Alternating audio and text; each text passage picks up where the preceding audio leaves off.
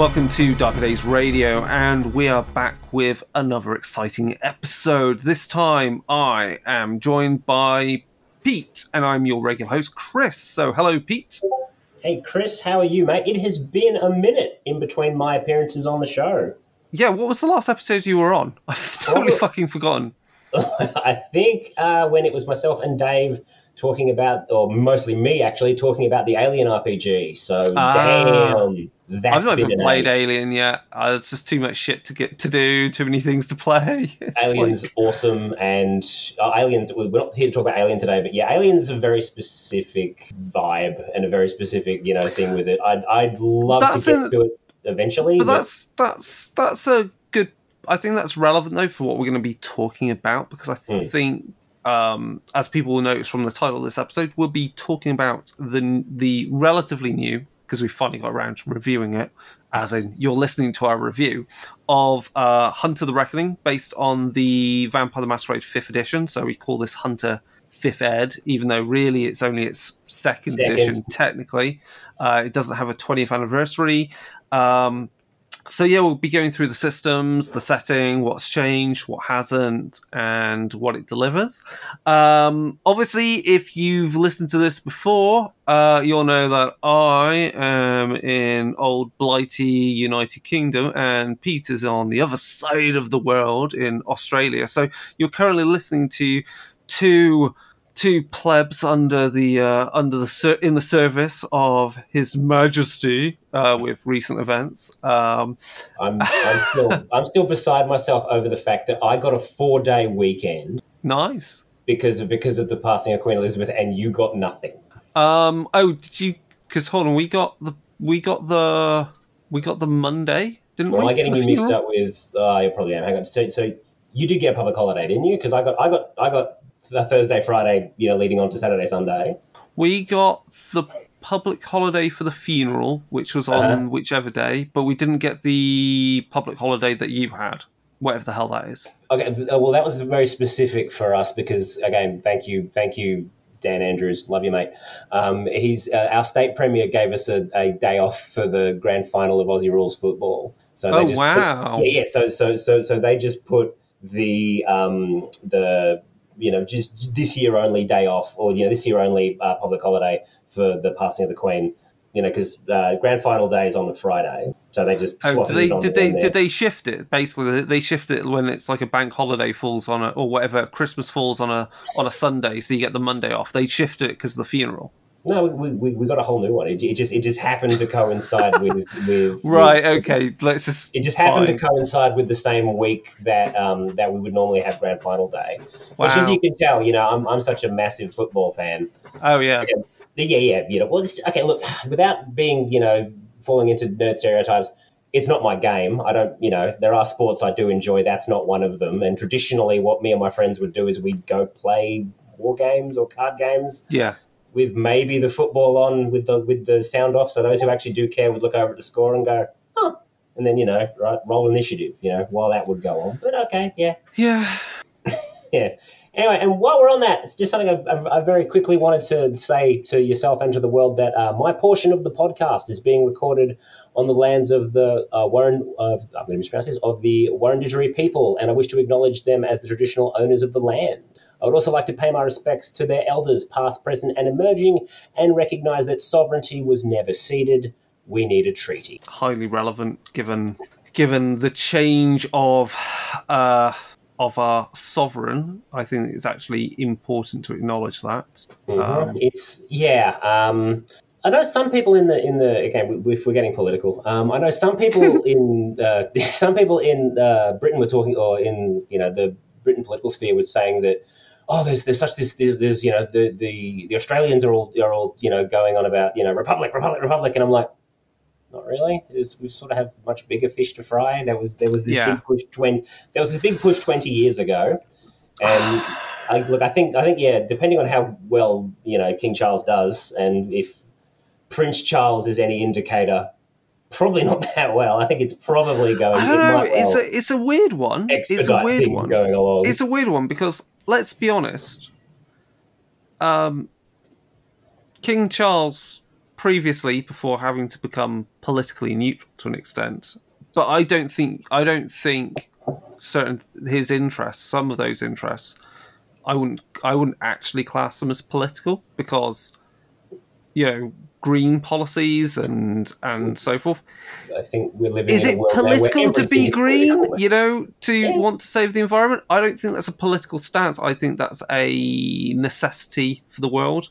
Yeah, so well, everything's become political, mate. I'm in a I'm we live in a world where me saying that maybe Jeff Bezos should pay more tax than zero makes me a communist. Of course. Yeah, yeah. If you've listened to what's been going on in the U K, you'll know that yep, we've had absolutely. a, a like, weird yeah. fucking budget going on. Um, but yeah, um, I mean, and also, I mean, the whole Republic thing's interesting because, you know, we've seen what having a president can mean as your head of state.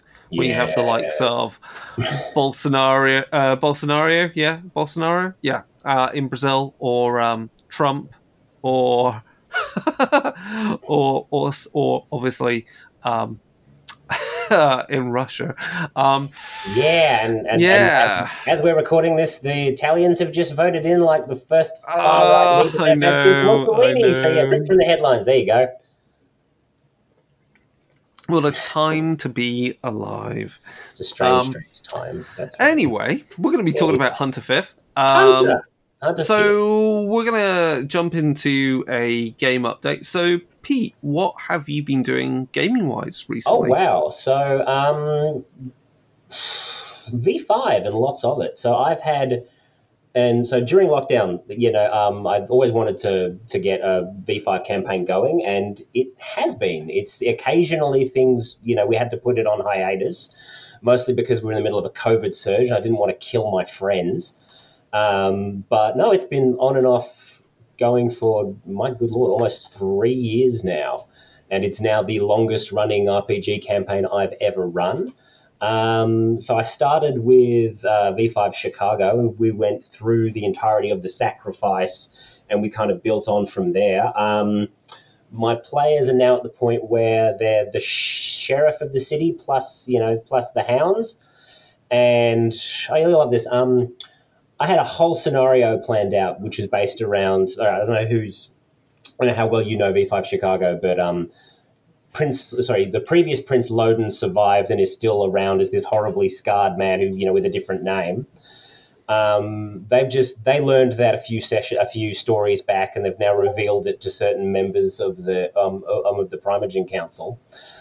And I had it all set up where, you know, they would introduce them, and then the private, and then the Primogen would attempt to, you know, finish him off essentially. And I had all these things planned out with, you know, okay, it's going to be like this, it's going to be like this. And they chose a different path. So they went, yeah, so I had, you know, okay, so what happened then? So I, I planned out X and Y, and they went with Z, which was we stand back and do nothing. Hmm.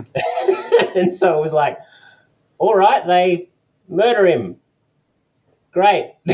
And so then I was like, okay, we do this and this. And so, you know, normally I, my sessions goes for, oh, it's a it's a afternoon into an evening on a Sunday. And we wrapped up about two hours early because I literally turned to them and said, I'm out of plot, guys. Well done. I did not expect, yeah. I did not expect you guys to, to choose the path of, nah, to choose, or to choose the path of, you know, uh, non-interventionism, but okay, that's, I, I, you know, some people got some stains, fun was had, and uh, that's sort of where I'm at with that. I'm also prepping for PAX Oz, which is next week at this point, which will be the first sure. time that convention's run since twenty nineteen.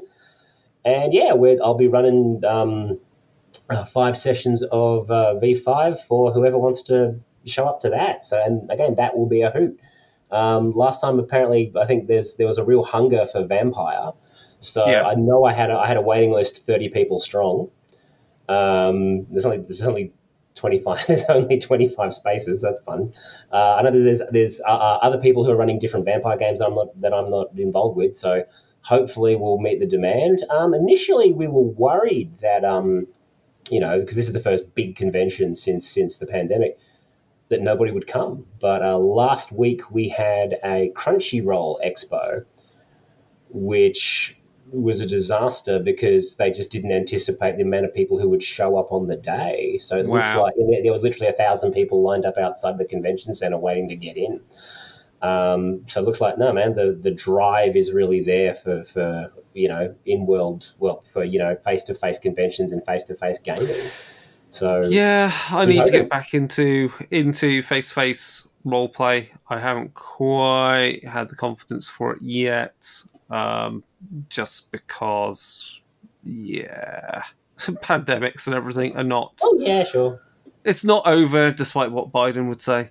Um, yeah, it's it's it's really not, but yeah, I mean, in this instance, as I said, it's it's with, with me and my players, it was always just because we've got it set set up in such a way that we can just click over to playing it on Discord quite easily. Yeah, we just go Discord session this week. You know, Bill's not feeling well. Yeah, or you know, because it's because the last thing I've I've said, if I if if we all you know if we all if Avengers assemble at someone's house. And someone's got a cough. It's like, no, she'll be right, mate. It's like, no, no, I will, I will strangle you. you know, yeah. No, don't do it that way. Just if you're not feeling well, or, you know, and yeah, we we already had a near miss actually with um, yeah, one of the gaming groups. One of my players is in multiple is in multiple gaming groups. You know, finally we had the time, and yeah, one of the other guys rocked up and was like, oh no, I'll be right. And it turned out no, he was he was freaking COVID positive, and he gave it to two people. Jesus. And, yeah, I know. That's what you want to hear, right? Yeah. Brilliant. So, that's beautiful. But um, beyond yeah. that, no, that's that's been taking up my time, and I've been really thoroughly enjoying it. Actually, at this stage, having run it for three years, and now I've got I've got players who are now, I think we're creeping up to one hundred seventy character, one hundred seventy X P spent on each, so a couple of them have got maxed out discipline trees. It's now the question of, okay, how well do I – I'm starting to think, how do I land this bird? And how do yeah, I kind of it sounds finish like you've got the story some... with, okay, you guys are – you know, you guys have sort of made it to the top of Mount Olympus. And I know some people are like, oh, you mean we're, we're, we're wrapping it up? And I'm like, yeah, dudes, you're like elders, you know? And I yeah, think, it I sounds like some characters need to die, to be perfectly honest. It's that kind of like... It's, yeah, probably. You know, they, you have to have the fall for whatever. Um, yeah, that sounds pretty damn cool. Well, um, they may end up listening to this, so I can't say too much, but... Um, I had to come up with, initially, they have run into the Second Inquisition about halfway through the story, and I had to fudge it a fair bit because the book wasn't out. Yeah. But they never, you know, they kind of defeated the local group of the Second Inquisition, but other people knew what they'd done, and now I have yeah. the book. So that could be fun. And awesome. that, that's probably, that probably will be where I conclude things, but we'll see. Anyway. Don't listen to this, guys. But anyway, it's going to go. Yeah, I need to go forever. I trust need, me. I yeah. need to get into some doing some running something or playing and something some point soon, or doing something streaming maybe. Um, but my time has been taken up with just a house that's been in disarray with the kitchen refit, and between that and learning to drive and everything else and writing, yeah, it's just like, oh, I have zero time. Uh, it's yeah. just, it's just like I don't have the brain space for any gaming. Well, um, well, as, as I said previously, before we started recording, I was, I'm, I'm currently in between jobs, so it's quite, you know, it's quite. Yeah. Um, I have all the time in the world. Give me four weeks, and then I'll be back working, and I'll be learning how to, you know. I'll be learning how to uh, cell salvage under under emergency conditions, which I won't get into, but if that sounds intense, trust me, it is. Nice. Yeah, yeah.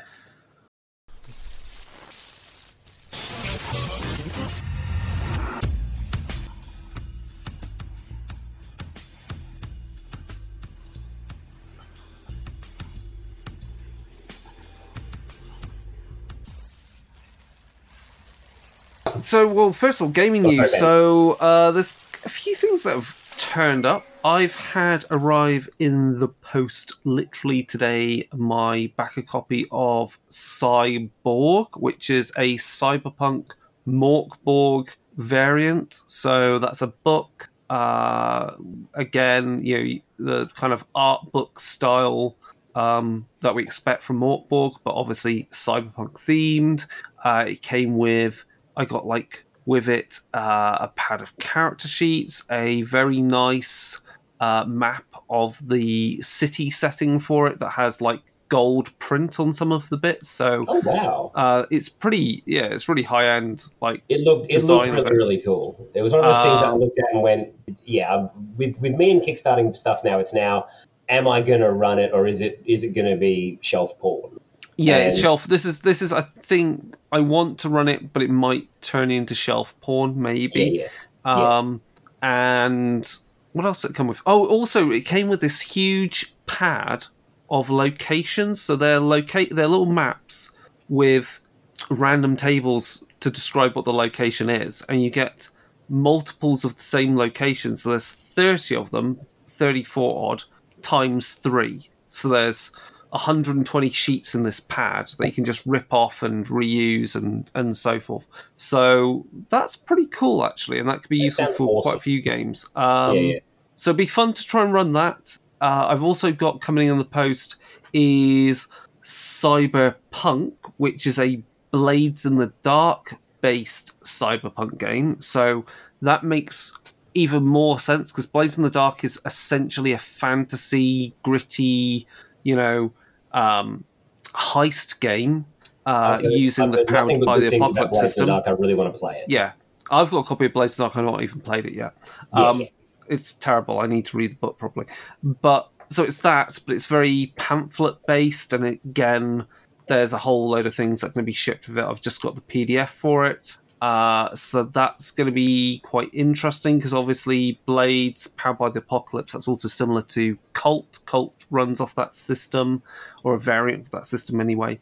Um, and then related to that. Um, There seems to be a new surge of interest in Cyberpunk twenty seventy-seven right now because we have the Edgerunners uh, anime on Netflix. I've not watched it yet.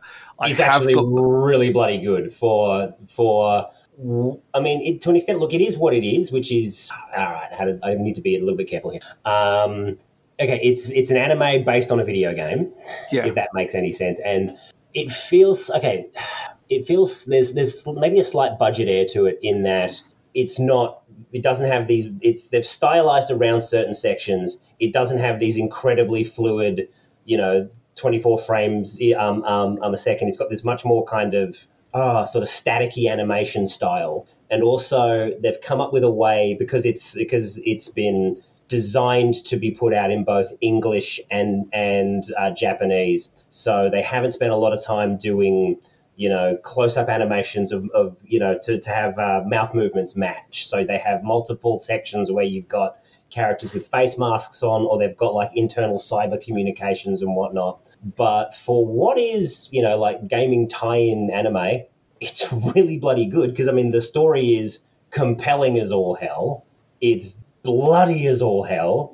And it's really, and it's like really, really, really well tied in, if that makes sense. Yeah. Like, like, like the two worlds just, you know, beyond there being a, beyond there being like, you know, some some stylistic animation stuff. No, no, it's it's the world. It's the exact same world that you see in the game. You know, in literally, yeah. you can go, I know what location they're in. Yeah. I know that song. I know this and this. You know, and yeah, it's just like, and again, just genuinely compelling story. So yeah, I've, I've dipped back into thumbs up for me for that.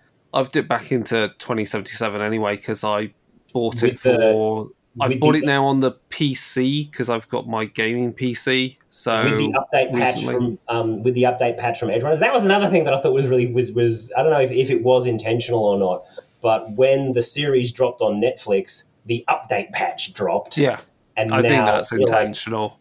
Like, oh yeah, well maybe, but yeah, probably absolutely, but. And I'm like, wow, this is like the game that it should have shipped as. Cyberpunk twenty seventy-seven with full ray tracing and everything else is pretty fucking special. And that's oh, after yeah. playing no, no, it no, on no, Stadia for that, ages. So. Like, I've got it on Stadia, it's great, but yeah. on P C, it's another beast. Oh my God, um, yes. Um, the moment it came out on, because because I was one of these fools who picked it up on, you know, PlayStation four. Ooh. And they, they said yeah. it would work. You know, I got it on launch. And then I just sort of played it and went, what What am I doing here? And then I saw my brother playing it on his high-end gaming P C with ray tracing. And I went, no, I'll I'll hold off until I can play this properly. And then It's, it's a pretty – the version the version on, that's on Google Stadia, like from day one that run that ran sound, there were no issues with it. It's uh-huh. a pretty good version. It just doesn't have the ray tracing, so it's like, you know... Yeah, yeah. But again, yeah, Google Stadia, the thing that they just went, yeah, we're not even going to launch this in Australia. Oh, that sucks, man. Because it's, I actually really like... Because I was playing... Because my nephew visited this weekend, so we were playing um, we, we Overcooked on Stadia. With wires and tin cans, mate. So you'd be bloody like, lucky you can even hear me right now. But it's just, anyway, yeah, what else we got out? Um, I think Mage... The Awakening twentieth Anniversary Sorcerer is out, so that's obviously hedge wizardry within classic World of Darkness, so I think that's a pretty good update. That'd be kind of fun to play because, you know, again, it's given what we're talking about today with Hunter, Sorcerer is that kind of gritty kind of magic, you know, which is maybe more more fun uh, than just being like, you know, Matrix crap. Um, And then the other interesting things that over the last few weeks that we've heard of, we've got uh, one D and D. So this is basically the update to D and D fifth Edition. Uh, this is essentially a distillation of ideas that have turned up in a few books for D and D fifth Ed. So like dropping racial modifiers, ra- or you know, races aren't by default a particular um, you know alignment. D and D is going to have its own form of virtual tabletop, et cetera, et cetera, et cetera. So this it should all be backwards compatible. I, There's an element of this which feels like it's going to be a walled garden as like oh, digital products. This is, this, I mean, look, this is this is where I kind of become like a, a, a bitter old man of gaming, where I'm just like, okay, like it, it, I don't know, like it seems like we want to give it its own virtual tabletop and its own like, you know, because I'm sure you've seen the same video I have where they show you kind of zooming in and doing things. To me, it looks like a bit of solutionism, a bit of, you know, a solution searching for a problem.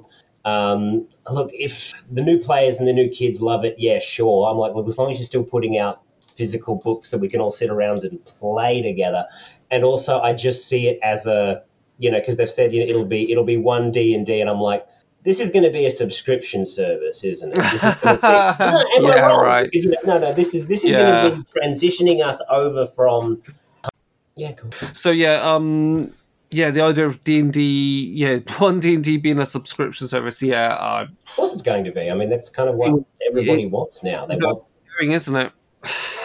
Everyone wants this, the sweet, sweet subscription money. I mean, look, to an extent, I don't care as long as they're still publishing the books. And even then, I mean, the great thing about role-playing games was always like, no one's beating your door down to steal the old books. You know, if yeah. you if they put out an edition you don't like, play the don't one you it. do. Yeah, play the, the one you want. Yeah. yeah, yeah, yeah. So that's that'll that'll that's that. It'll be evergreen regardless. It's just yeah. I mean, like I'm not.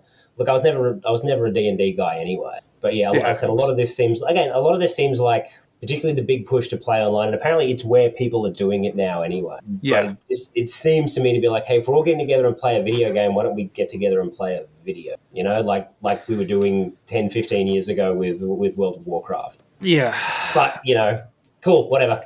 And then related to D and D um, is, because obviously D and D, for D and D fifth Edition, Private Press put out... Uh, the Kickstarter for Nightmare Empire, which is the Crix setting book for Iron Kingdoms uh, that I worked on. So they're now teasing a lot of the stuff for the new edition of War Machine. So War Machine and Hordes are folded in together. Um, so basically brand-wise, it's just War Machine now. There's no War Machine and there's Hordes. There is just War Machine.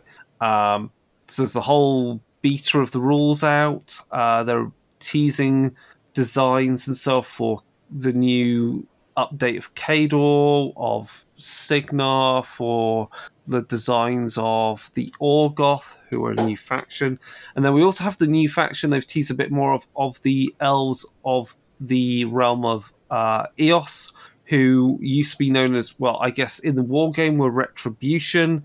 Uh, they're now this kingdom of undead elves, so they're the house uh Callus, and that's all kind of quite interesting because obviously for the role play game the role play game is set before where the in the timeline where War Machine will be focused on now, so the role play game is kind of leading up to the events which then kick off these big, you know, wars and battles. So um, I think the only reason it's interesting is obviously if you're not into the war game, but you are into the roleplay game, like me, it's kind of nice to have miniatures that are exactly for that R P G almost, right? So again, it allows that immersion. It's the same reason why... There's there's I not a significant amount of crossover between... I mean, like it's not one of those instances, okay, because I'm, I'm, I know nothing about War Machine Hordes. Beyond, beyond okay. that, it's a thing, and for a while there, it was... dare I say it, you know, the budget option for people who wanted to get into wargaming but didn't want to drop the thousands yeah. that would that would be required for forty K at the time. Um, but, the, but in terms of one and the other, it's like one's got its own complete system and the other's running a D and running a D and D variant. Am I accurate in that or not quite? Uh, what do you mean by that? Well, okay, so so so the role playing, okay, so like the rule set for the role play game is fifth ed, yeah, yeah, got you right. Sure. Whereas whereas the miniature game is the miniature game. Like I've seen, it was always like I've seen there have been some efforts, you know, which have done to various different levels of success, where you kind of build one, build the other, and then the two have some crossover elements. If that makes yeah, sense. Yeah, that was the previous the previous edition of the role play game used the same yeah. system as the war game uh, yeah, yeah, yeah. at its core. Whereas they've gone back to being a D and D based game, like the first edition of the R P G was, because that was a D twenty okay. system yeah. uh, back like twenty years ago now. Oh, oh God, wow. Now I feel fucking old. We all um, feel fucking old, mate. Uh, yeah, but I mean, it's it's definitely interesting because, like I said, well, like again, why I like um, Age of Sigmar Soulbound, I've got like a pretty diverse miniatures collection, and so it's nice to dump the miniatures that work for it because it's Age of Sigmar, and the same thing with Private Press. So I'm kind of back into collecting it, and I am awaiting in the post two of the s- battle groups for the new edition. So I'm waiting for the Kador and Signar one. They are in transit currently, so um, oh, that's going to be quite interesting. Anyway, enough of what is out generally in gaming. There's mostly other stuff we've not talked about. If there's other gaming news that's related to Warhammer R P Gs, go to Darkhammer. That's where we'll talk about that. Hopefully in future, anything to do with Private Press and War Machine we'll talk about in our Dark Iron episodes when they get started up. Um, I think there's some other shit out for, like, you know, Free League. I think they're starting to deliver, or they've done the kicks. They're, they're beginning to deliver stuff for, like, the Mythic Britain Vazen setting, I think. Don't quote me on it. Anyway, yeah. So um, Free League, Free League, I'm I'm I'm very much up because again they've they've, they've done sort of two of my favourite, you know, science fiction worlds. So we've got Alien and Blade Runner. Blade yes. Runner, yeah, yeah. So so Blade Runner's chugging along as it was as it was. It's it's on it's on Blade Runner's on schedule. Uh, we've got what's beca- I think we've got an almost finished P D F. Uh, once the finished P D F comes out, I know Dave was talking to me about that. Yeah, we'll we'll sit down and, and, and do a review. I just when it's done, it's done. Yeah. When it's done, yeah, yeah, you know, you know, when when that one's done, we'll definitely review that. We'll, when we get it, this is the completed P D F, and you know, off it goes to print.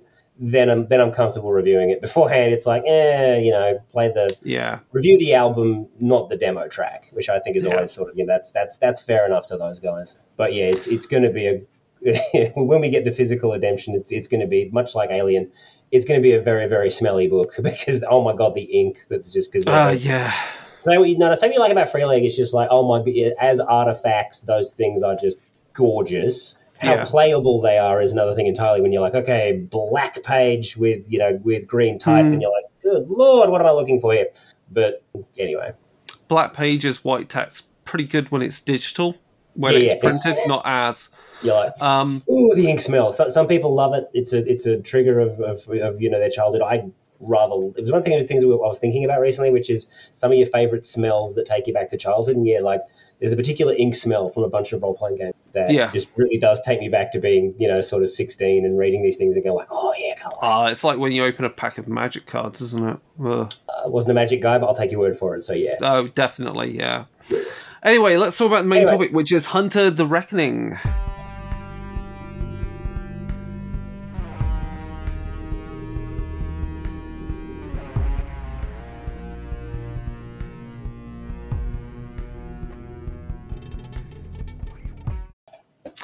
Right.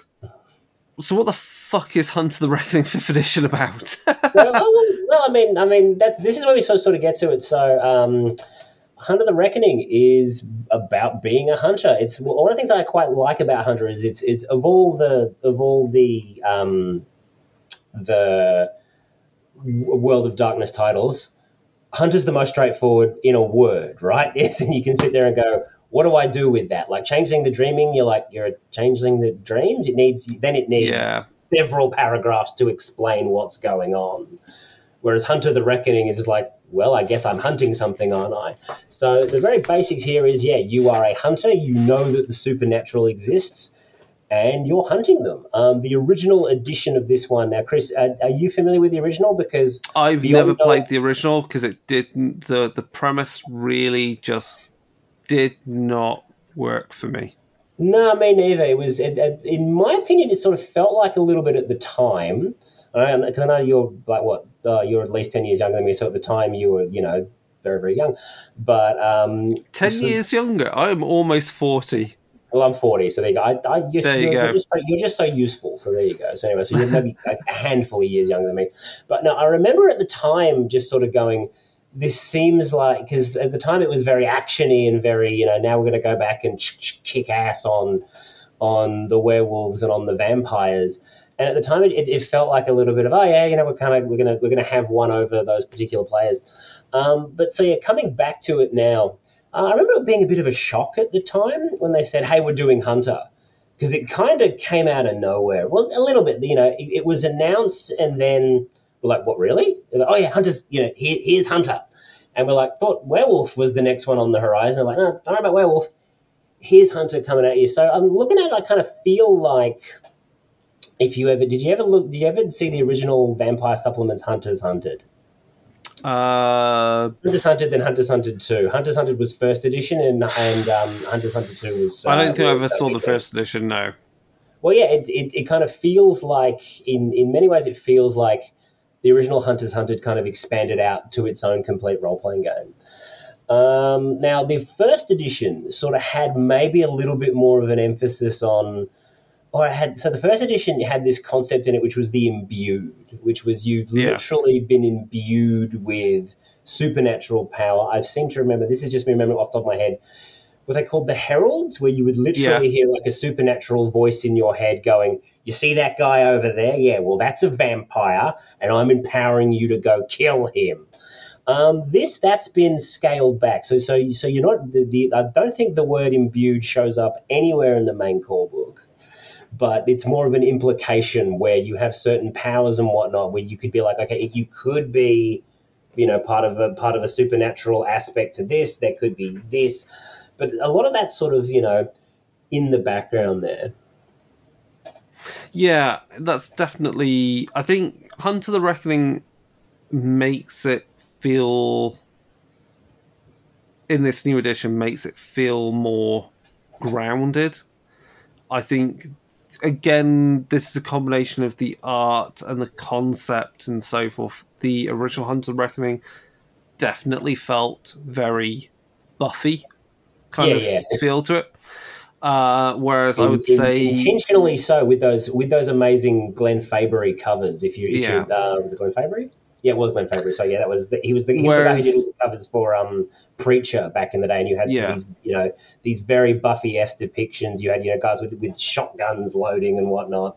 And this, no, this is this is much more street level in the same way that that that the that um that uh, the core version of uh, of uh, fifth edition Vampire, you know, is sort of designed to be. And the, also, this one is, I would say, is more. Uh, it, I would say if you're going to reach for your kind of pop culture reference, it's definitely more Winchester Brothers, you know, supernatural hunters. Yeah. As in, and when I say that, I'm specifically saying seasons one to two, okay? Because they're really just, you know, not dealing with angels and fucking demons all the time. They're dealing with cryptids, ghosts... Uh, and some, sometimes some, just fucking weird on, serial on killers. Show there, mate. Oh yeah, yeah, yeah. I have particular opinions on that show. I never got um, into it, and yeah, from everyone who did get into it, I was told it went too long. But season like, one and two, great. Yeah, there's, there's this season five, it's bullshit. There. and then you need to stop. But anyway, we, yeah. we digress as we are. As and, we are to. and I would say, you know, again, like if we get into like, say, we can talk a bit. You know, we should talk about like, I guess, the style of the book. I mean, mm. clearly, it it has the vibe which which was established by Vampire the Masquerade fifth Edition, but is refined so that as a game book, it is better laid out. Oh my god, infinitely is as I all right. So I'll I'll I'll I'll I'll bring this one up here, and yeah, I feel like we're we're we're, we're rehashing and maybe maybe you know sort of having a final. Uh, this is us rehashing a little bit, and maybe sort of discussing the other the, the other fifth edition core book that's out there now. I love V five. I run V five, but I feel like the core book is trying to do a bunch of things at once, and you know, sometimes to the detriment of being an R P G reference manual. This book does not have that problem at all. It is laid out beautifully. It, you know, you can find exactly what you need. It has prop, you know, it has really well laid out rule sections which you can just go boom, boom, find this, find that. And you're off to the races. And yeah, look, from, from an art style, yeah, it it it, it keeps a bunch of the stuff that um, that V five had, but I find it's it's less of a. How do I go with this, Chris? It's less. I mean, V five. Look, V five. I, I, look, I've I've grown to really love this the style, but of, of the art style of, of the original core book, but. It would sometimes grind gears, if that makes any sense, where yeah. you go from lovely painted sections. The kind of photo-manipulated stuff of Mark Kelly and then just random photo. And I yeah. find this, yeah, yeah, I find this does that, but it's much more refined and it doesn't kind of grind gears when you go from one to the other. Yeah. It, it definitely feels like it in its finding its, like World of Darkness is finding its voice a bit better in this book. Unity of vision, maybe. If I'm yeah, I think there's a, there, there's definitely there's definitely a, a refinement of style. That's for certain. Yeah, refinement of style. That's, that's probably a better phrase. Yeah, and yeah, I mean, essentially, what we've got here is a book that is about gritty urban. I say urban, but you know, it's street level hunters. Mm. Uh, yeah, imbued is. We'll we'll talk about this with respect to edges, because edges is essentially the powers that you have as a hunter. Now, edges can re- basically edges represent anything that ranges from uh, knowledge that you may have, tactics you may, may have developed, contacts you may have, or arsenals of weaponry that you may also have. But also, you can reason. Depend- so essentially the point is those are what edges are. They're going to give you some bonus, like, you know, or they're going to mean that you get a weapon. Just you just go, I've got a shotgun ready with with dragon's breath rounds or whatever the fuck, you know. But the point is is that how that plays out narratively, not mechanically but narratively, it is up to you whether that is the you are like, you know, the Winchester brothers, you just happen to have that gun stashed under the hood of the car and you pull it, whip it out, and the vampire has zero idea you had it prepared there, ready to blow their heads off. Or it could be that you actually play it in the kind of imbued sense that there is divine intervention, there is some higher power intervenes and places something there for you to use, or or gives you the insight that you need to hunt the uh, the the strange supernatural monster. So, in that respect, I think it's not really a rep. It's not really like it gets rid of the imbued. I think it really kind of it retcons things to be a lot more. Um, everything's less concrete, like essentially yeah. you know, because the whole problem with the imbued was it essentially, and this was also the same problem with Demon the Fallen, yeah uh, when, when when the law was getting incredibly crowded and nothing was was you know yeah pieces were not linking together, and it put you know big fucking, uh, you know, signposts and, and things that, and set them in the ground and basically said, yes, hell exists. Yes, Lucifer exists. And this in the same way was like, yes, there are angels, for a better want for a better term, that exist. And yes, you are fighting against them. I mean, I'm glad it's, and in that respect, it's good that it's kind of made things a bit more fuzzy. Mm. And also by it not being always some divine power, and that you are just hunters that are driven by their, you know, their their their drive to fight, makes it feel a lot more. I think it feels a lot. It feels more special than just like something you've been tapped by God or whoever the fuck to fight. Yeah, I'd, like, I'd, I'd, I'd, I'd agree with you there. Like, and even even with it being, because I've heard, you know, I've heard some people, you know, or some people make this comment. They're like, yeah, okay, being able, by being able to take narrative control when you use your edge, right? You know, I've, yeah. I've heard I've heard some people. Cause I don't know if you ever heard of feng shui back in the day, which was, which yeah. was, you know, yeah, but you know, feng shui had sort of, you know, elements of that where players could take, you could take narrative control, and you could have, you know, like, like, you know, you, you, you sort of, a gun appears, you know, out of your coat where one wasn't, you know, where you haven't stated one was previously. And I've heard some people say that, you know, that, that, you know, maybe takes it away and makes it a bit more lighthearted and whatnot. But I kind of don't think so in this, particularly in this instance where you have, no, you're just like this, this, you know, and because, I mean, you can reflect on that where it then becomes sort of the why of the character.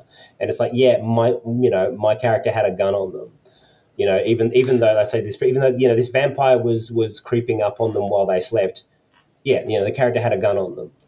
And yeah, it's like, very, you know, it's very because, because they're just on edge constantly. It's very, and, it's very yeah. Blade's approach and mm. any um, heist game. Because again, like, who wants to play a heist game where you spend, you know, four hours plus planning the heist when it's much more interesting, like you, and therefore in that action kind of way yeah, where yeah. you happen to have the weapon and then you explain why you had that weapon mm. narratively as a quick flashback. Like yeah. that's more interesting. Mm, and true. We're used to that in media. So I think Hunter kind of, Reck- Hunter the Reckoning now kind of fits into that kind of play style. And that's, yeah. I think, a great way of doing it.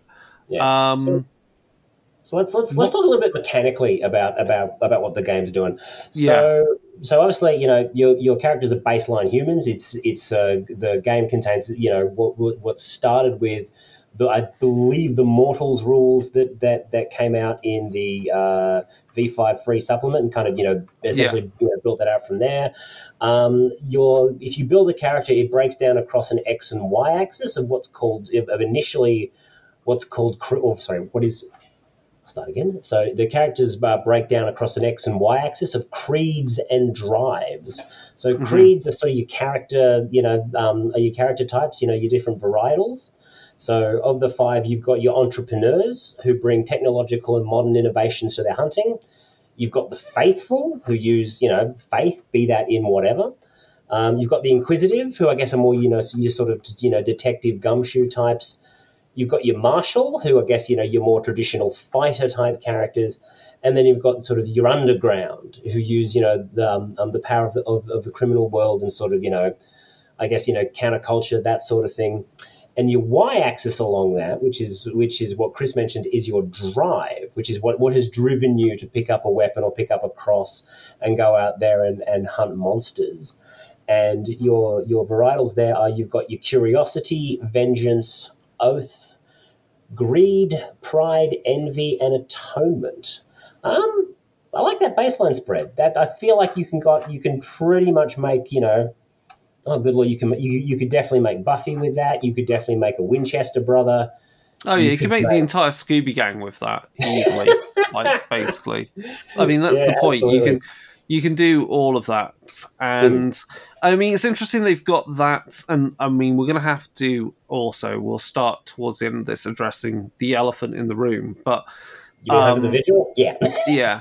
I mean, yeah. this essentially, yeah. when you look at the drives, they are in effect that feels very much like Chronicles of Darkness First Edition, where you choose your virtue and vice, and yep. so in this case you're choosing your, well, you could say it's virtue and vice combined. Um, it definitely has that feel, um, because, like, let's be honest, Chronicles of Darkness First Edition allowed you to run a pretty good Mortal Hunters game.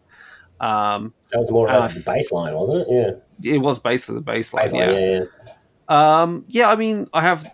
And then the creeds, the creeds, um, I mean, mechanically then, because the creeds don't really do, they they essentially are what, they determine your edges, don't they?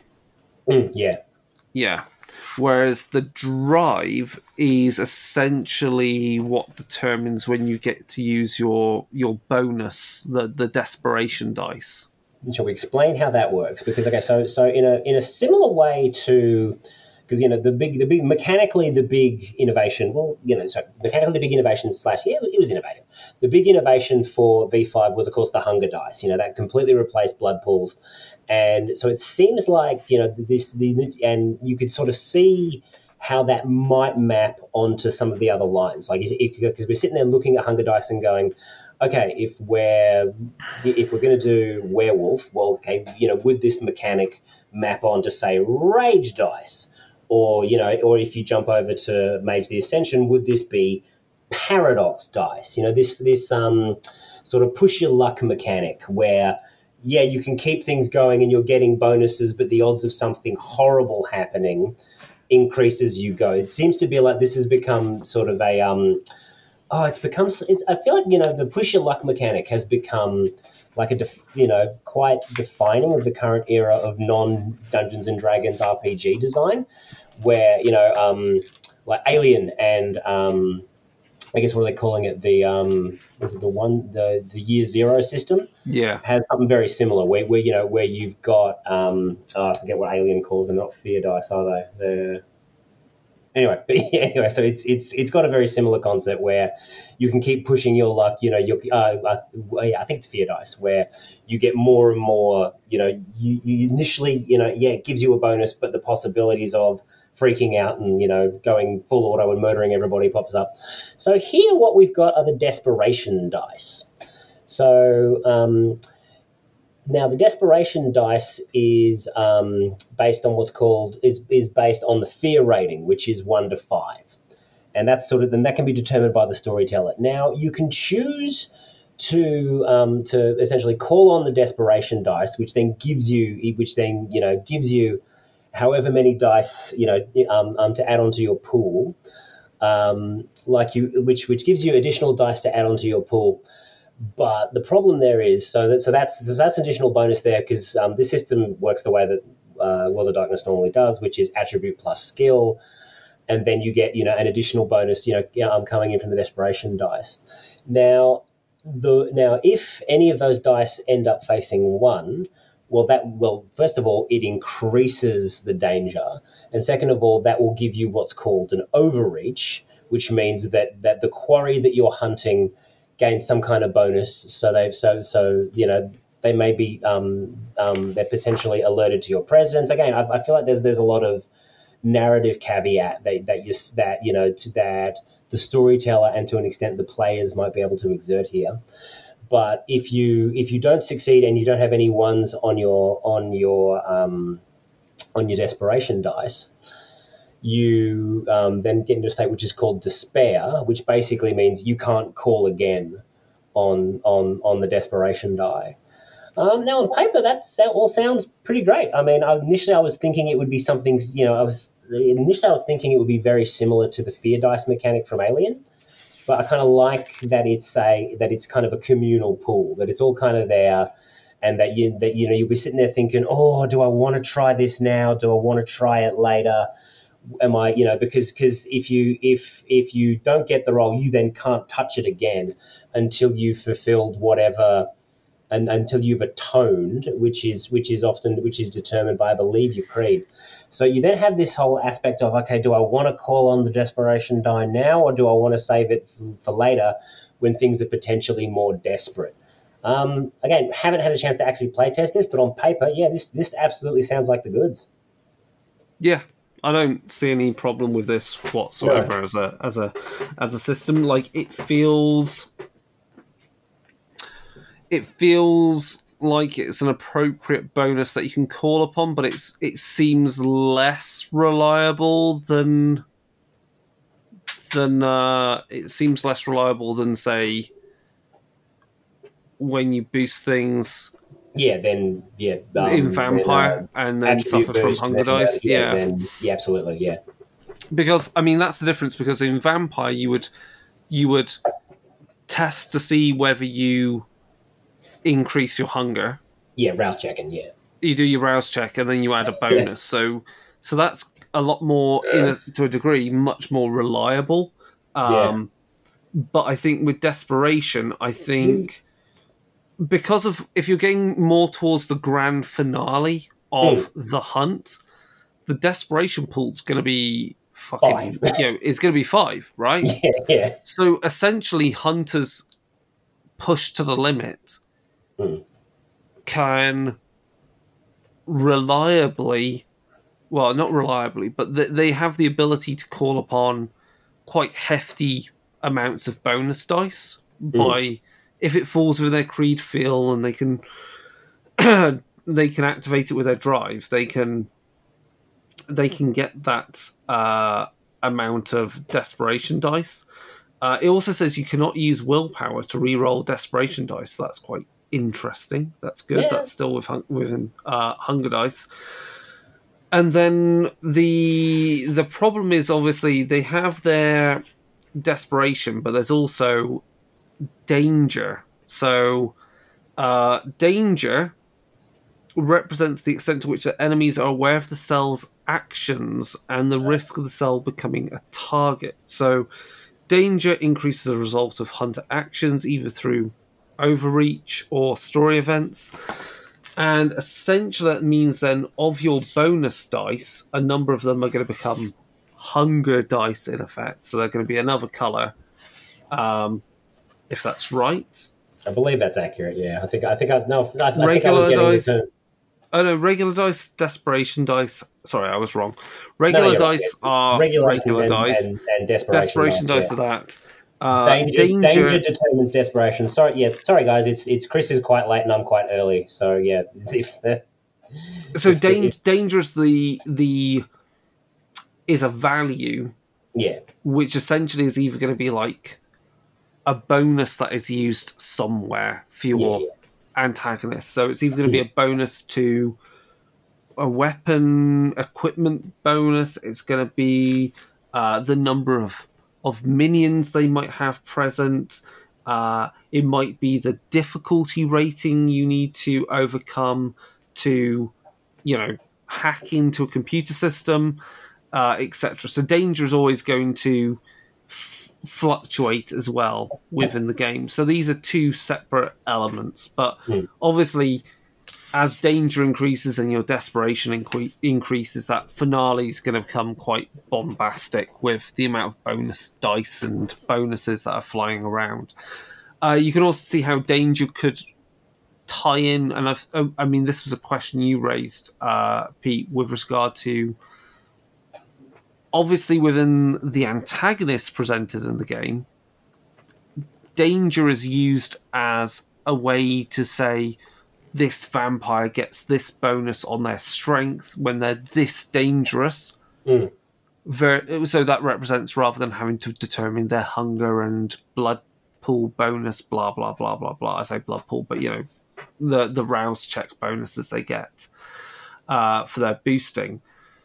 But you could use danger. I'm sure there's going to be some guidance at some point on how to merge danger with with V five, where you would use danger as a way of, say, going, if you're using the V five rule set to represent your vampires, then danger would be the cap on the bonuses they could get or or the level of discipline they can activate, because obviously a more desperate, more dangerous vampire is more willing to use masquerade breaching disciplines at a generally higher level, or or sense. perform feats of, of of physical prowess by rousing mm.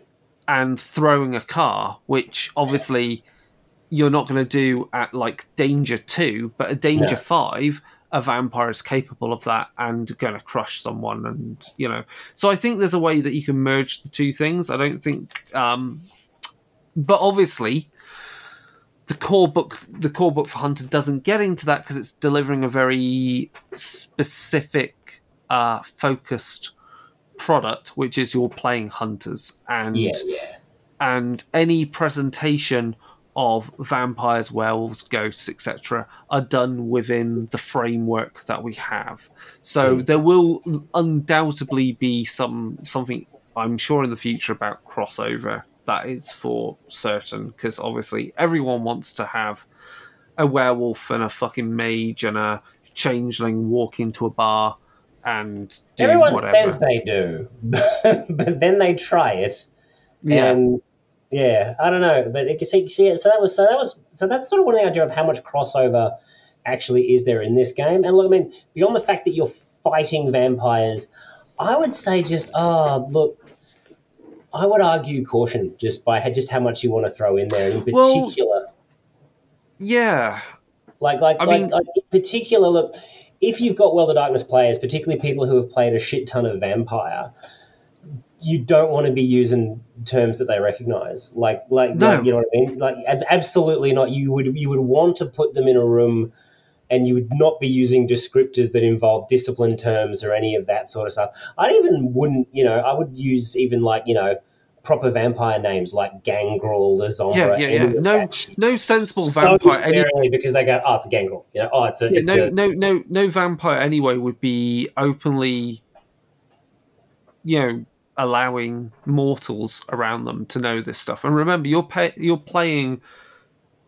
street level hunters who are not very informed. Like, potentially, if you were a hunter that was a member of an organization like, you know, like S O thirteen uh, and First Light, et cetera, or the Society of Leopold, then maybe you might yeah. have heard of the term Ventru. You might have known about vampires conversing about what they call disciplines, even though also like, disciplines, I think... Disciplines not, don't exist.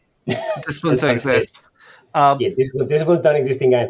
Yeah, but see, that's another interesting wrinkle you just brought up, because as presented in, in this initial core book, they may well mix things up a bit, you know, should there be supplements down the line. People like S O nineteen and the Society of Leopold are secondary anta- specifically secondary antagonists. You know, yeah, and that's, we'll get on to that, because I yeah, think that's quite an yeah. interesting thing with this. So I, I, I really like that, actually, yeah. I mean, I think rules-wise, I mean, we've seen from Vampire fifth Ed how the game operates at its core. It's fine. It's not, allow- it. It's not, you know, it's the three rounds and you're down style combat system. Yeah. Uh, I think this keeps to it uh, with it the does. way that that desperation works.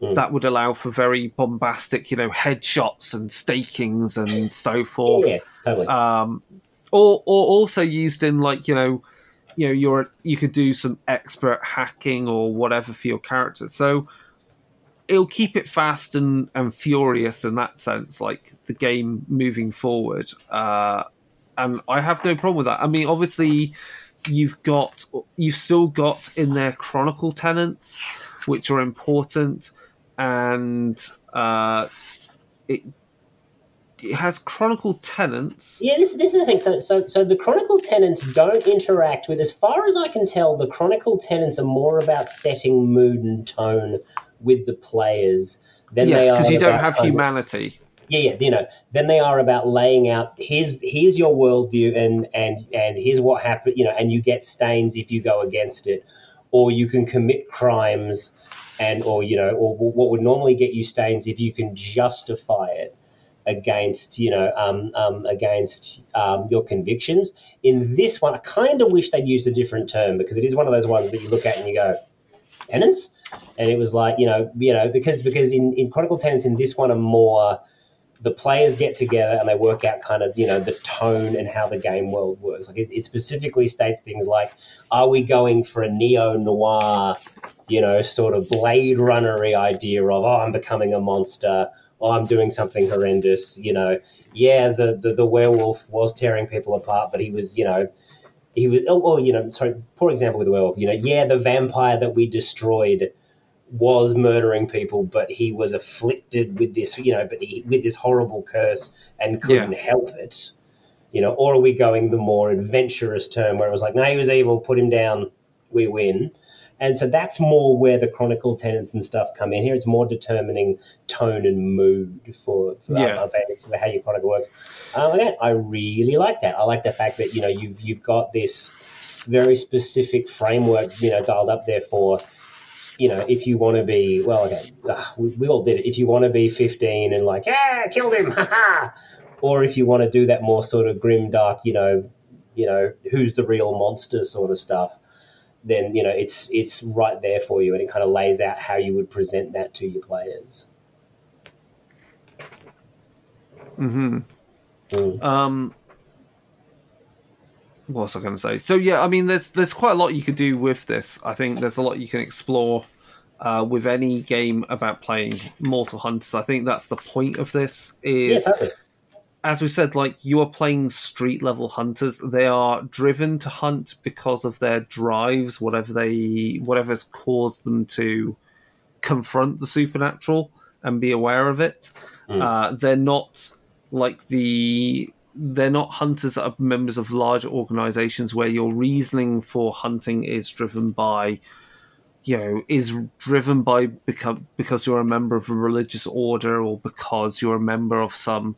academic fraternity or the government or some military order. You, well, you that, that's because those groups give orders and you follow, whereas yeah, yeah, hunters then... in Hunter the Reckoning hunt because on some innate level they know that's what they need to do to to set the world right. Yeah, also I, I kind of feel like, and again they, they, they may prove me wrong here a little bit, but I kind of feel like when you put in the monster hunting organization, or, you know, particularly one run by the government, that's when this shit becomes Agents of S H I E L D. That's when, yeah, yeah, that's that's when you're like, we've got a helicarrier, you know, that's when you've got, yeah. we've got a helicarrier, we've got power armor, Urgh! You know, and yeah, that's that's not the tone. I mean, more power to you if you want to play it. Oh, that yeah, way. If you want to play that, if you want to, if you want to. If you want to go play Insane Hunters, go listen to our episode on Demon, Hunt, Demon Hunter X, because uh, that is pretty much that game. That is pretty um, much it, yeah. No one's saying you can't do that, and to be perfectly honest with you, the tools are already out there with the set, with the ad, with the, the um, Second Inquisition. With the Second book, Inquisition yeah. book, they're all in there. You can just go, yeah, yeah, and you and you know you have one of these, you have one of these. Deploy the red mist. You know, and watch yeah. the vampires come tumbling out of their hive, and you're like, ah, ha, ha, open fire. If that's the way you want to play it, cool, more power to you, mate. Um, well, I do kind of feel like the system will fall over because it's not kind of designed for that. But, no. Right, you know, but again, you know, if, if that's your idea of fun, have at it. This is, much, I said, this is much more street level.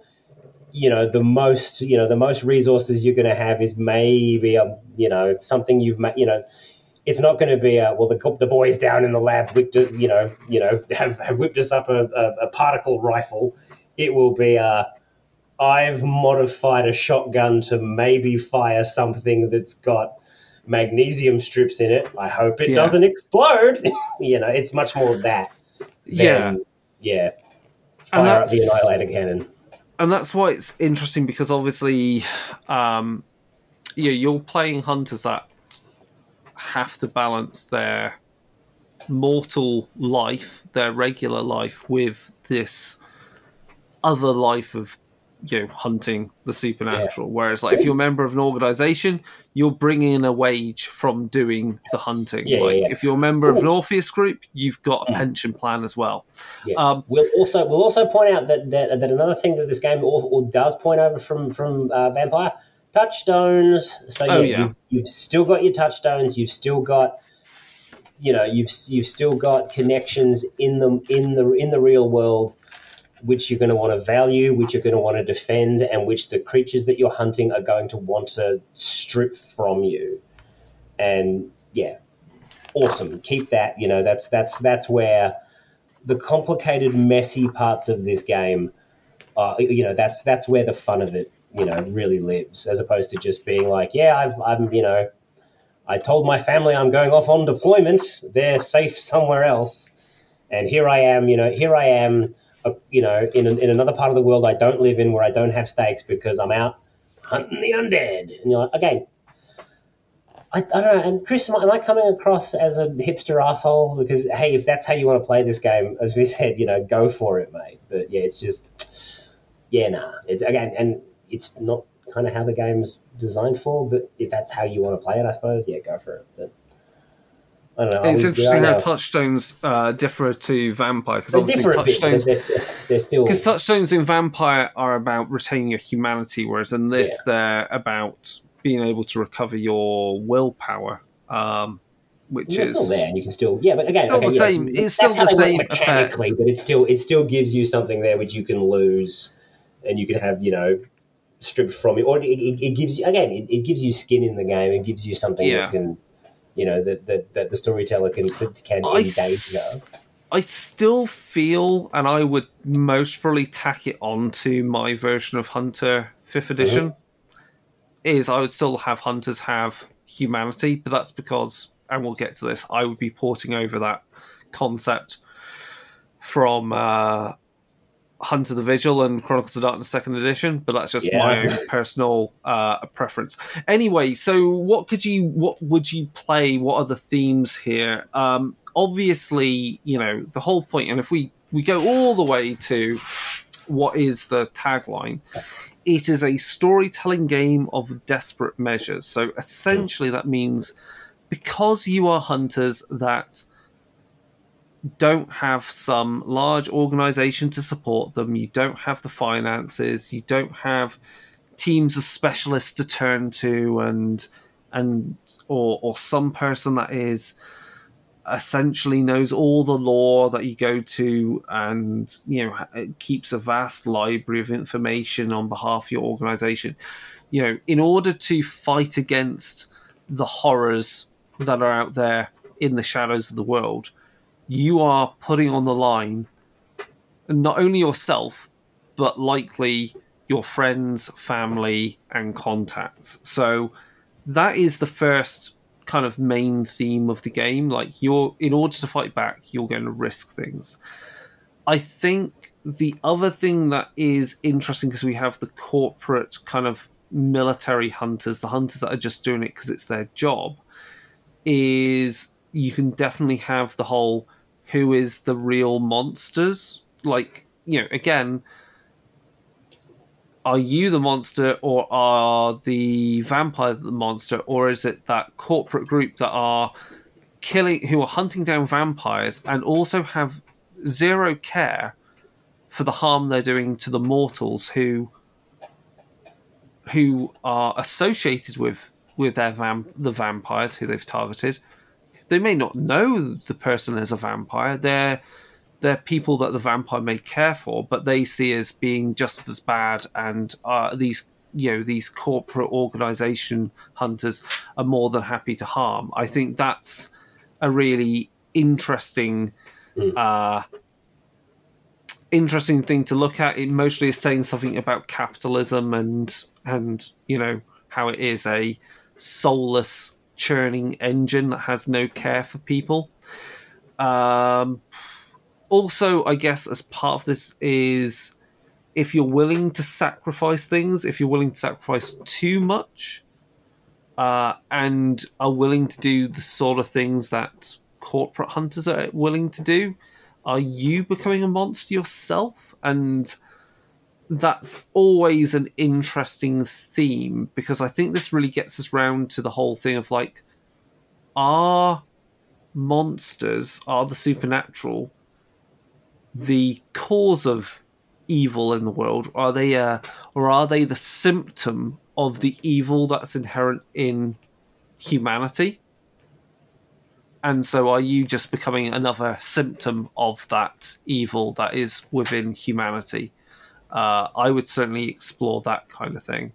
Yes. Totally. Um, obviously, if we consider the fact there are divine, there are groups that believe in, you know, God, divinity, and so forth. Um, you've got the really big question: is is what you're doing? And this goes back to the imbued as a hunter. Are you driven by some divine plan? And that also begs the question, are the supernatural creatures of the world also part of that divine plan? So that's wow. uh, an interesting philosophical uh, question to be had. Mm-hmm. Um, the reason why you would fight against corporate monsters, uh, that when we say the corporate monsters, you know, the, the, the corporate hunters, is your perspective of the, the things that lurk in the darkness. It might lead you to go, I don't think that organize, that big organization should have access to that lore or that research, or capture that vampire and reverse engineer. Yeah, it's the it's blood the, magics. They're going so, to they're going to Weyland-Yutani it. Essentially. Yeah, yeah, yeah, exactly. Yeah, definitely. There's a whole uh, yeah. Which so is, I think which... there's quite a few different themes to explore. Oh yeah, it's it's it's it's got it's got it's got a tremendous amount of scope there. Um, I don't know. To be honest with you, Chris, I, I feel like, look, man, you've got some heady goals. I mean, I just kind of feel I'm like, wow, you you you explore that in your role playing games. We're just kind of having a, you know, we're trying not to die and have and, and have a good time oh, yeah. on a Friday night. But yeah, you can you, you can aspire for the bigger themes, and I and I, I kind of, you know, it's always it's always there in the background. But yeah, I. I uh, No, it's it's it's that's that's that's some good stuff there. Like, I mean, oh god, yeah, and and all, I mean, look, we're we're massive lefties, we're we're communists according to some people, um, but you know, the, yeah, it's no, no, but you, you're not wrong. Often, you know, my games will always kind of, you know, I, look, I make the statement that I think every, you know, everything's political, and every every kind of statement you you can make is political, and I feel like yeah, you know, the, the game coming around to being, you know, are we caught? Are we caught in the gears of, the, of this horrible machine, or are we cogs in the horrible yeah. machine? And that's that's always, you know, that's always something that that is that is sort of fun to explore. And yeah, even even in my even in my more even in my game running Vampire, where, you know, it turned out the guys were, you know, essentially ending up being like vampire cocaine dealers, and then discovering where that came from, and me kind of forcing them to no, no, you you need to. harvest blood from unwilling people to get this working, guys. It's not, you know, there is a human element to what you're doing. Um, and again, there's, there's, you know, there's this, there will be this human element, and there will be this, this cost to running around trying to, you know, trying to wipe out these supernatural threats. And yeah, you know, you can, you can play with the idea of, you know, was it, you know, is it, yeah, you, you can play with this idea of you being out there destroying these things, and, you know, how much destruction did they actually deserve? Did they deserve to be completely wiped out? And again, you know, with when it's a blood-sucking vampire, that's a bit more diff. You know, that's a bit more difficult to play with. When it's some of the other supernatural groups that are, you know, you know, that are mentioned, like because werewolves pop up in this. They, I'm in this. They're just kind of werewolf werewolves, if that makes sense. They're not sort of. I don't. They don't mention.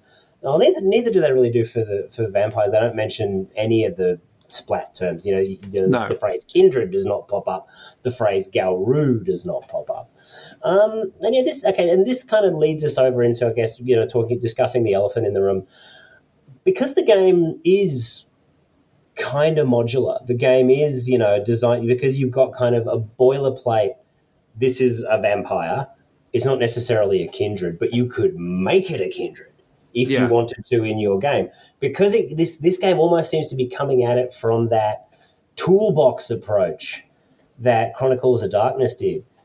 Chris, how do you see this? This does this game ultimately justify its existence in a world where, you know, Chron- Hunter the Vigil is right there? You know, and yeah, and where Hunter the Vigil second, second edition is literally yeah, and, right and, there. And, and, and, and we had a second edition of, of Hunter the Vigil, what? eighteen months ago? If More that? recent than that. Like, they're oh literally God, shipping right, yeah. core book out. Uh, right, mm. So I've thought hard about this, okay. and I think the difference is, is that, and this is true of Chronicles of Darkness Second Edition in general, is that Chronicles of Darkness Second Edition, there is a, it is a very big toolbox. And I think by comparison, and I would say this is the same when you compare, say, Vampire the Requiem to Vampire the Masquerade fifth Edition. Masquerade fifth Edition is much more streamlined by Ooh. miles. Uh, I think it's safe to say. I'm not saying expect. Requiem's. I'm not saying Requiem's like bloated and complicated. I just think there's there's less that there is a there is a degree of streamlining going on, mm. and I think that's the same with Hunter the Reckoning and why they chose to keep it as just what would be in Vigil considered tier one, like you are street level. Yeah, yeah, yeah. And that's mostly because that's the game which people new to R P Gs, going to be new to the World of Darkness media through all the various avenues, whether it's T V, computer games, streamed R P Gs.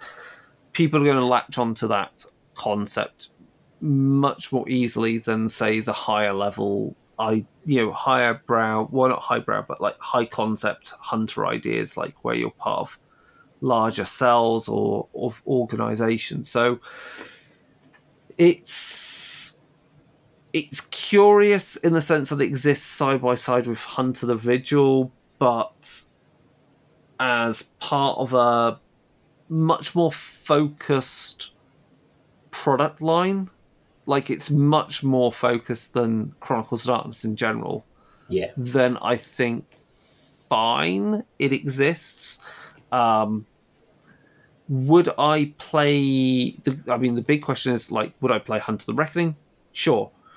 If I had the choice between Hunter the Reckoning and Hunter the Vigil, ooh, that's a tough one, because there's elements of Hunter the Vigil that, that are really interesting when you look you at the different said, cells. Said, said you, I, mean, I mean, you mentioned previously that, that you would give Hunter the Reckoning a humanity stat.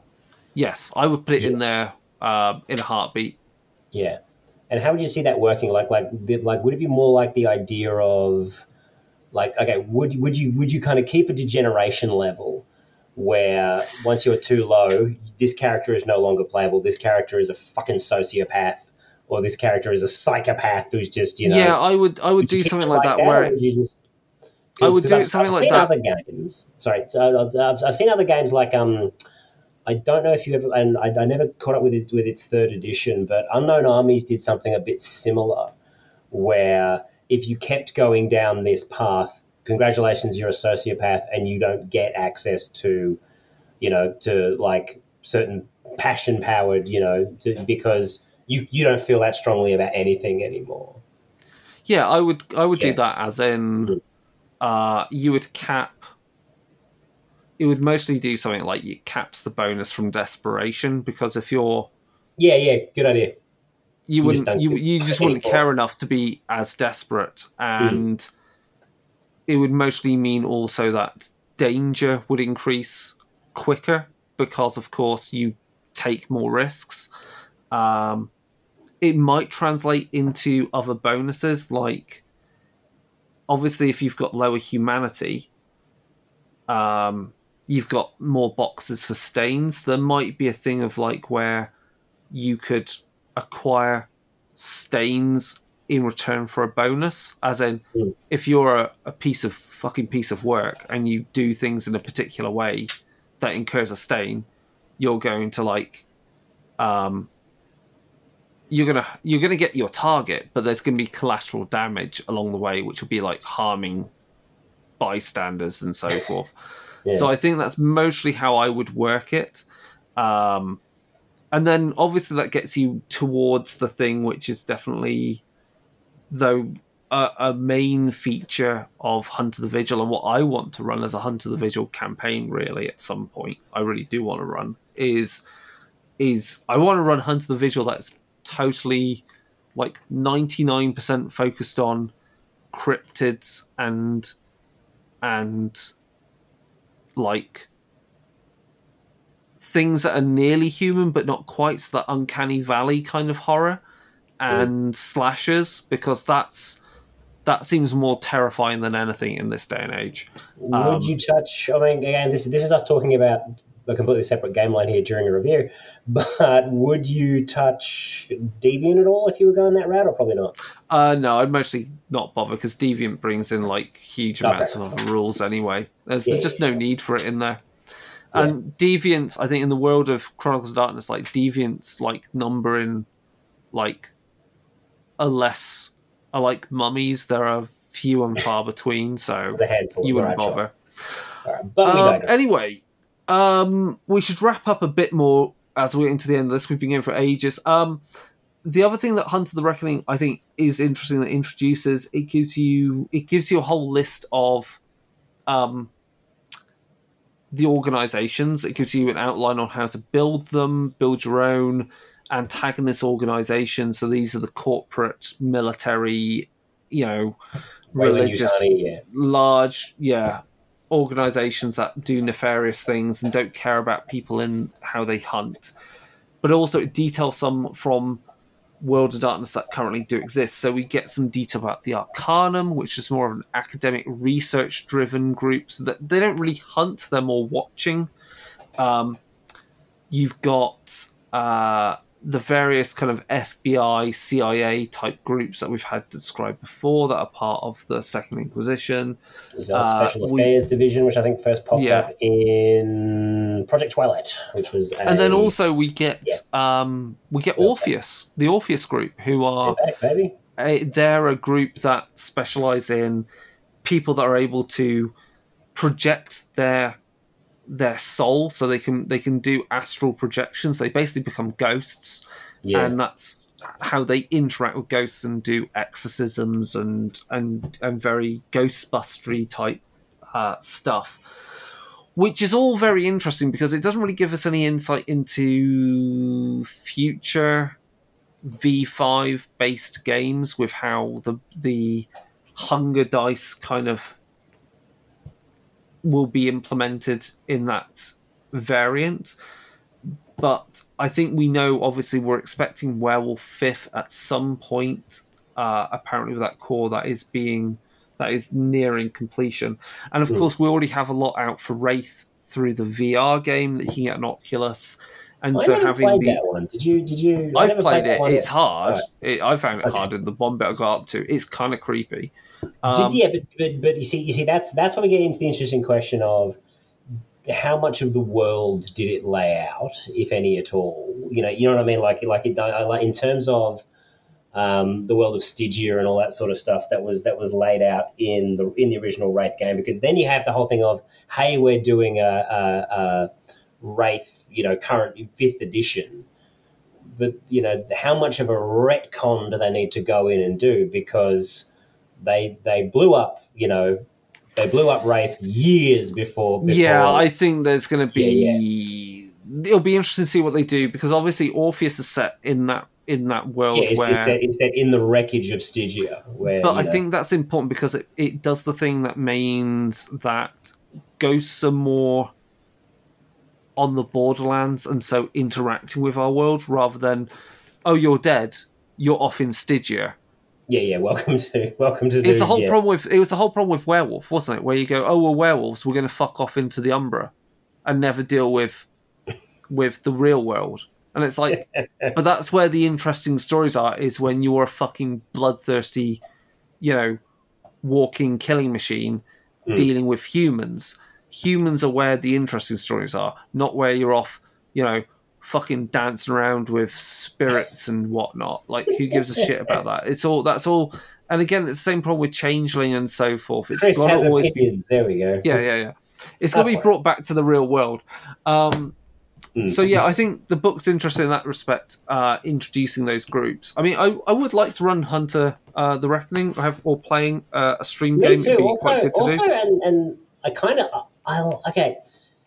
I like it. I re- look, look, I really do like it. I'd, I'd love to play it, and you know, geez, I'd, I'd probably like to. I wouldn't mind running it either, but I like it.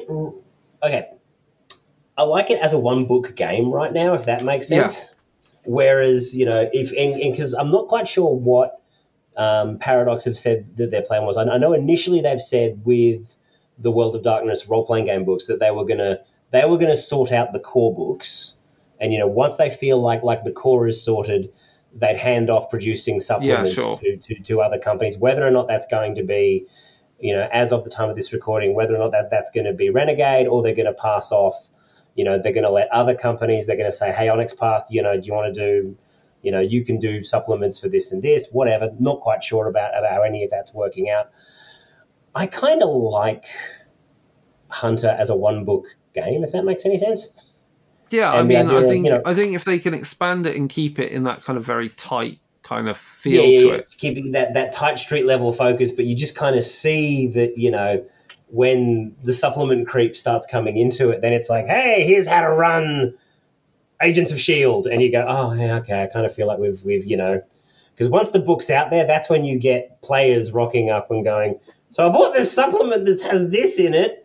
And then I get yeah, to well, tell you them just no. told to fuck off. Um, well, yeah, that's, that's it's what you always do. It's like that's all well and good, but like it that's doesn't fit with good, what mate. I'm running. Yeah, yeah, yeah. Um.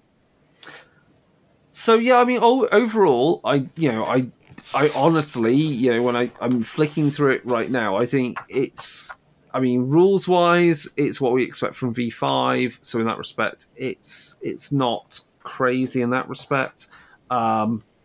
In terms of the look of it, it's much easier to navigate. Uh, oh, it's, a, it's, a, it's a great core book. That's that, I, I cannot emphasize it enough.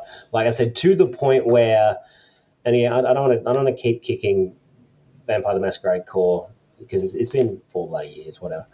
But I would, I would probably pick up a copy of um, Hunter the Reckoning just so I had, because the rules section where it goes, here's how combat works. Hmm. It's about. It's easily laid out.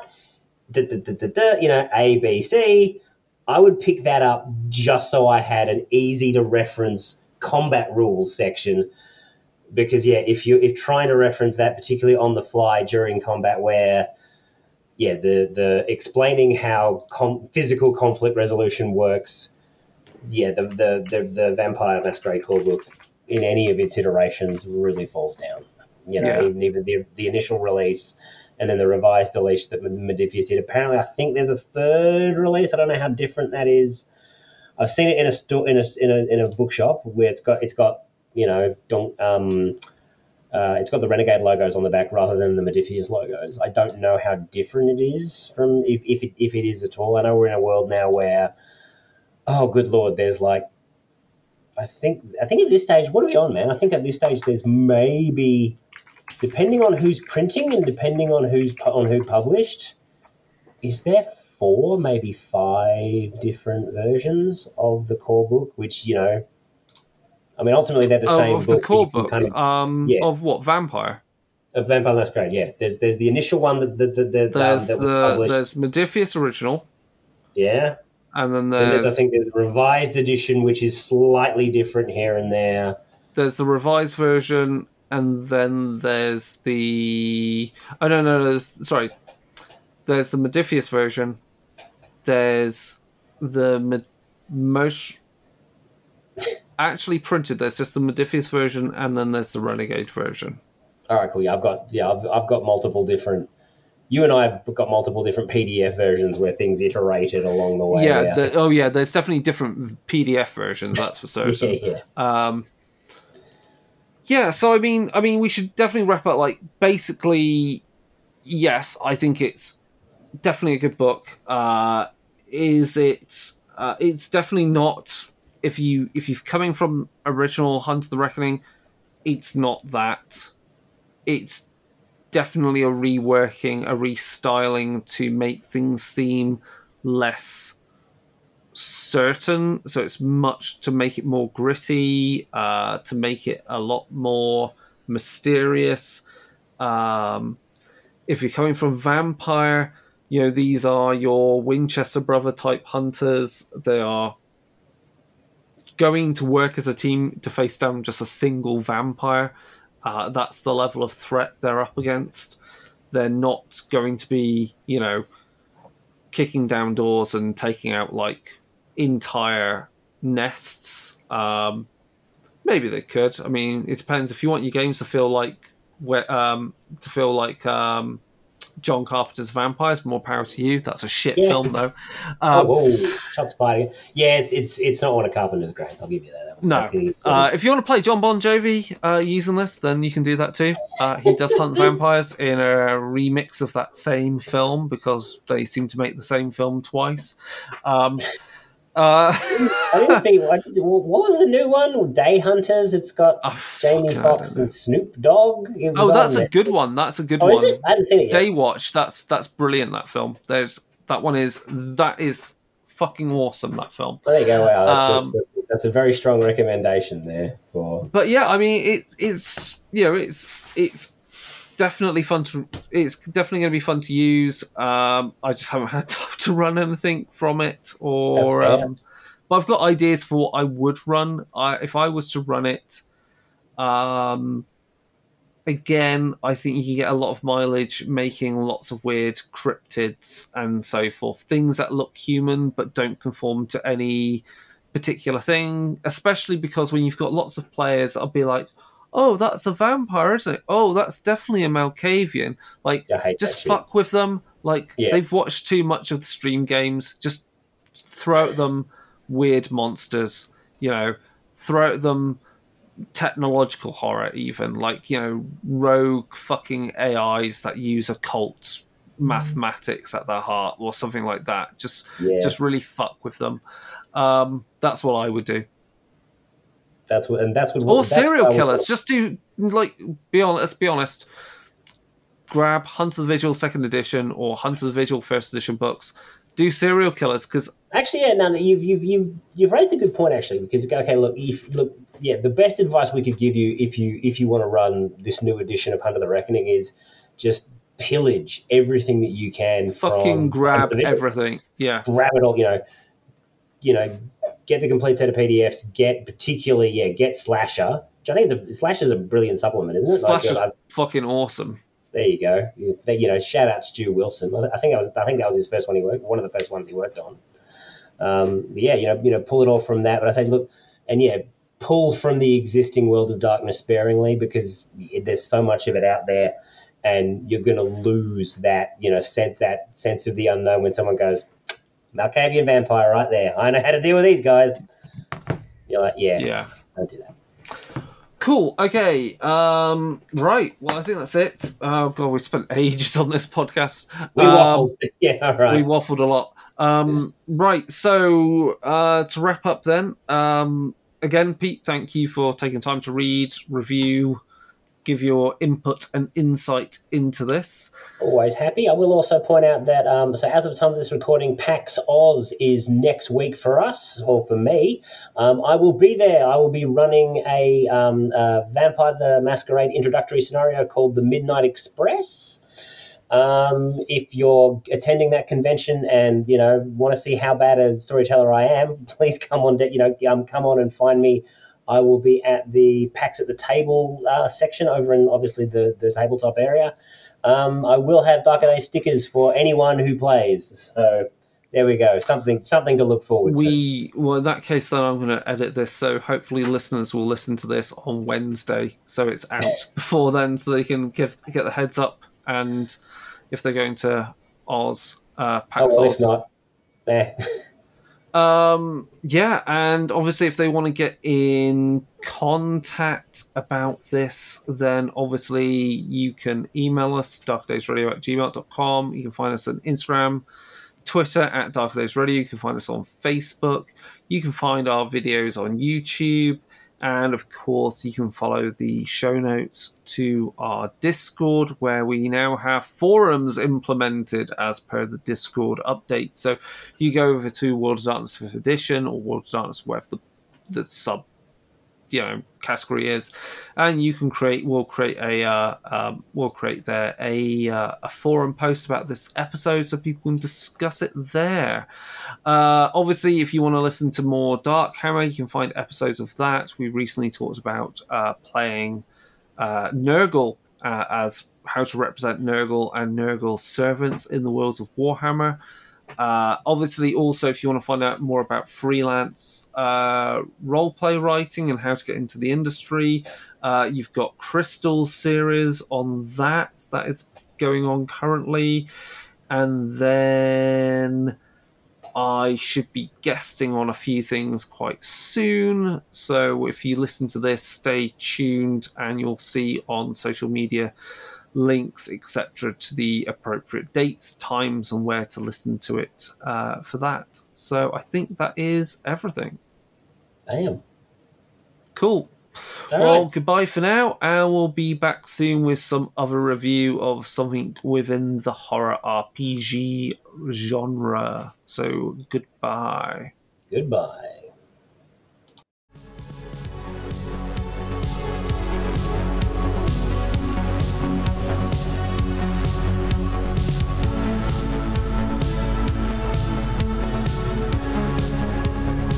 This has been an episode of Darker Days Radio. Special thanks to Occam's Laser for the intro, outro, and new bumper music from their hit album, Nine Circles. Check out the rest of their work at occams laser dot bandcamp dot com.